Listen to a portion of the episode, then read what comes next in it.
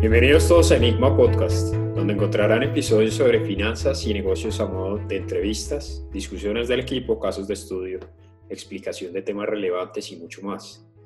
¿Quién les habla hoy? Camilo Villa. Nuestro equipo está conformado por personas con experiencia en finanzas y negocios, apasionadas por aprender y compartir este conocimiento. Por supuesto, nosotros no somos gurús. No estamos vendiendo que sean su propio jefe ni que van a ser millonarios. Este canal es para compartir el aprendizaje que vamos teniendo durante el camino. Bueno, bienvenidos a otro episodio de Enigma Podcast. Hoy vamos a, debatir sobre Agrotech o AgTech, que se refiere a todas las tecnologías del sector agrícola que buscan tanto reducir emisiones de dióxido de carbono como eliminar procesos logísticos en el sector agro y generar impacto social eh, por medio de tecnologías. Eh, básicamente, como lo dice su nombre, todas las startups que sean agrotech buscan de cierta manera revolucionar la forma en la cual se genera y se transforma el agro, eh, desde, desde la forma en que se cultiva hasta la forma en que eh, se genera toda la cadena de producción logística eh, para llevar alimentos a las personas, a, las ciudades, y hasta la forma en que se financia el, los cultivos de las personas. Entonces, em, en, el capítulo de hoy, la idea es hablar de cómo Agrotech está revolucionando la agricultura desde varios ejemplos que, que, traemos a la mesa y qué, qué, perspectivas vemos hacia futuro y, y qué creemos que va a revolucionar en mayor medida Agrotech. Bueno, pues para comenzar, yo quisiera agregar que primero que todo el sector de, de la agroindustria o el sector agropecuario no enfrentaba pues mayores cambios desde que se comenzaron a, mecanizar las labores manuales que, que pues se hacían en el campo, todo lo que era arrear tierra eh, y pues demás. Entonces pues el, el AgTech o el Agrotech llegó pues para darle un plus o darle gasolina a esta industria que pues está algo estable en el tiempo. Y si bien sí es la aplicación de tecnología en el sector agropecuario, hay o sea, me sorprende ver, preparándome para este podcast, me sorprendió ver que hay bastantes ramas, bastantes campos de aplicación en, el agrotech, desde análisis de datos para eh, mejorar los cultivos hasta eh, creación de, nuevas, de nuevos dispositivos para pues, controlar o para hacer más fácil las tareas y pues también que buscan optimizar, em, digamos, las superficies donde se hacen esto, donde se hacen pues los cultivos también y pues siento que todas estas mejoras siempre están enfocadas en, en dos cosas que son el reducir la contaminación y también pues aumentar las eficiencias, que pues sabemos que la, la industria tiene bastantes ineficiencias que reducen la, la, rentabilidad del negocio. Sí, totalmente de acuerdo con Juan Ángel. Por ejemplo, los cultivos verticales han revolucionado la productividad exponencialmente, la cantidad de, de, materia que se puede obtener en un metro cuadrado, pero también se enfrentan a temas como el, el consumo de energía, a tener que tener luces LED todo el tiempo. Eh, es una industria que, que todavía puede, tiene mucho potencial para crecer y tiene también un futuro prometedor sobre todo en las ciudades, es decir, eh, ciudades verdes que incluyan eh, la producción local de sus propios alimentos. No sé ¿qué, qué, opinan de esto, si lo ven viable, si creen que, que se puede dar una sustitución masiva de cultivos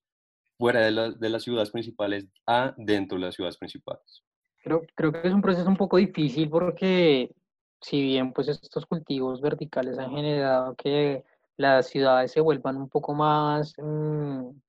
naturales y que permitan que uno pueda convivir con la naturaleza dentro de una ciudad y se impacte eh, la calidad del aire, que creo que es como el principal objetivo de estos cultivos. Pues hay cultivos, no sé, muy, muy grandes o cultivos eh, necesarios de soya, trigo y demás, que pues es muy difícil que, que se generen en este tipo de, de tecnologías o en este tipo de técnicas, más bien. Em, yo creo que más que todo este, este, tipo de tecnologías o este tipo de cultivos lo que permite es lo que decía, como mejorar la calidad del aire y que uno tenga una relación mejor con todo el tema del el medio ambiente dentro de las ciudades. Que creo que sí, pues las ciudades son el primer causante de que estemos eh, desforestando gran parte de, de, las selvas y demás. Pero entonces creo que mm, igual no, no, va, no va a ser un reemplazo, creo que por eso mismo están generando tecnologías que, como decía Juan Ángel, mejoran la eficiencia de los cultivos. Eh, y entonces ahí, hay una gran variedad de cosas muy interesantes como lo es em, eh, tecnologías desde software, que hay un software que permite que los cultivos puedan predecir, cuál va a ser el tipo de clima y a, través de eso, pues los, agricultores pueden anticiparse a generar eh,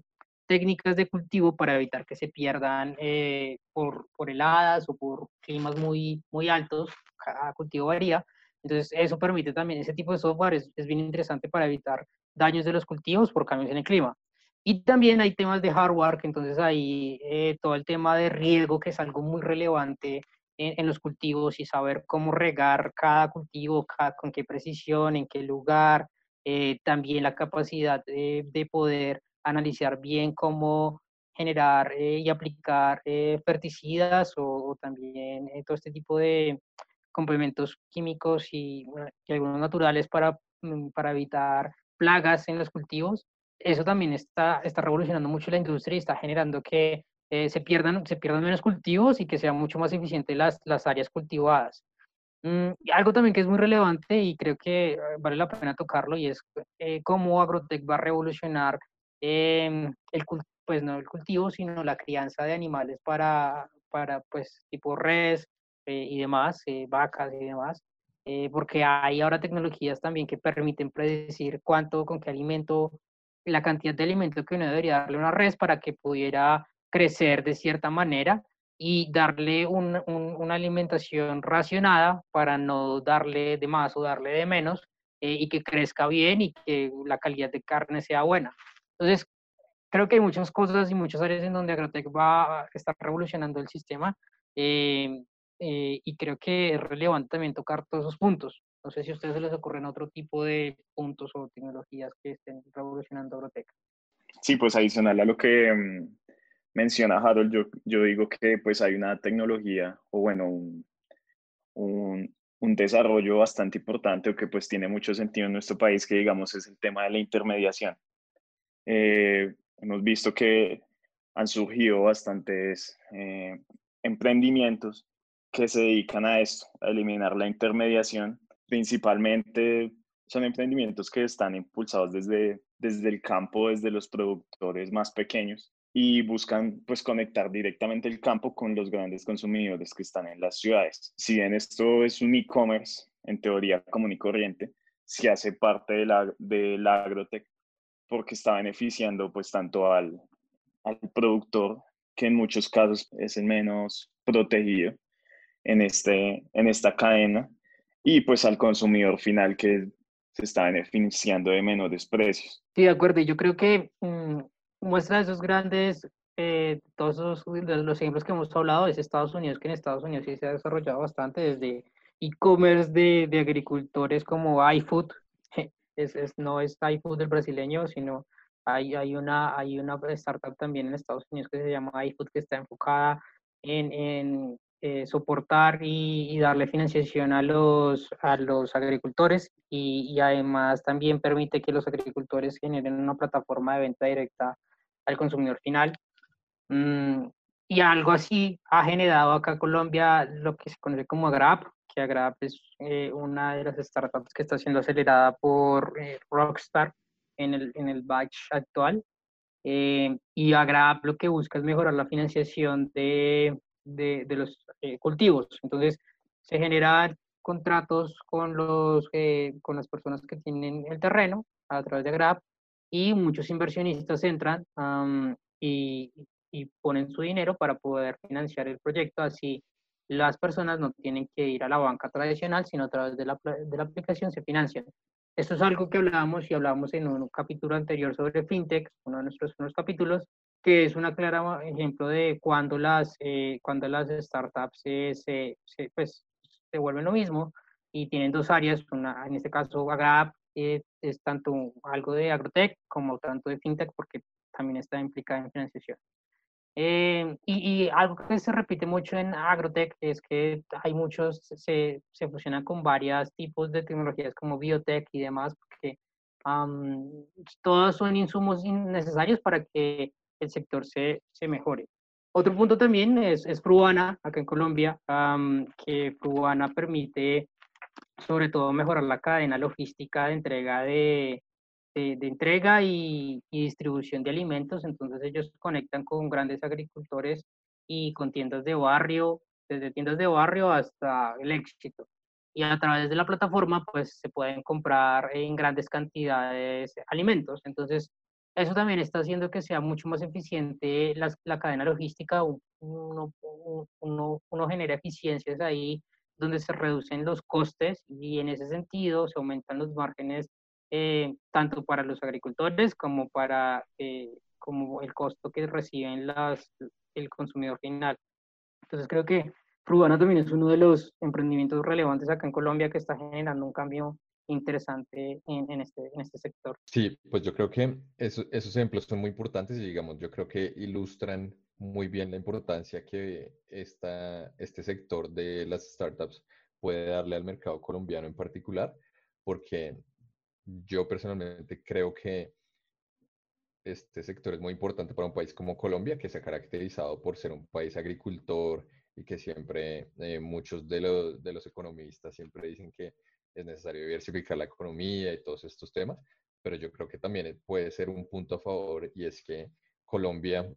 digamos, es muy difícil que pase a liderar en, en diferentes categorías de startups como por ejemplo CleanTech, o DeFi, que es finanzas descentralizadas. Digamos que Colombia no es particularmente un hub de, de, este tipo de tecnologías. Entonces, lo que sí puede pasar y que yo creo que podría ser una ventaja para nosotros es que nos convertamos en un hub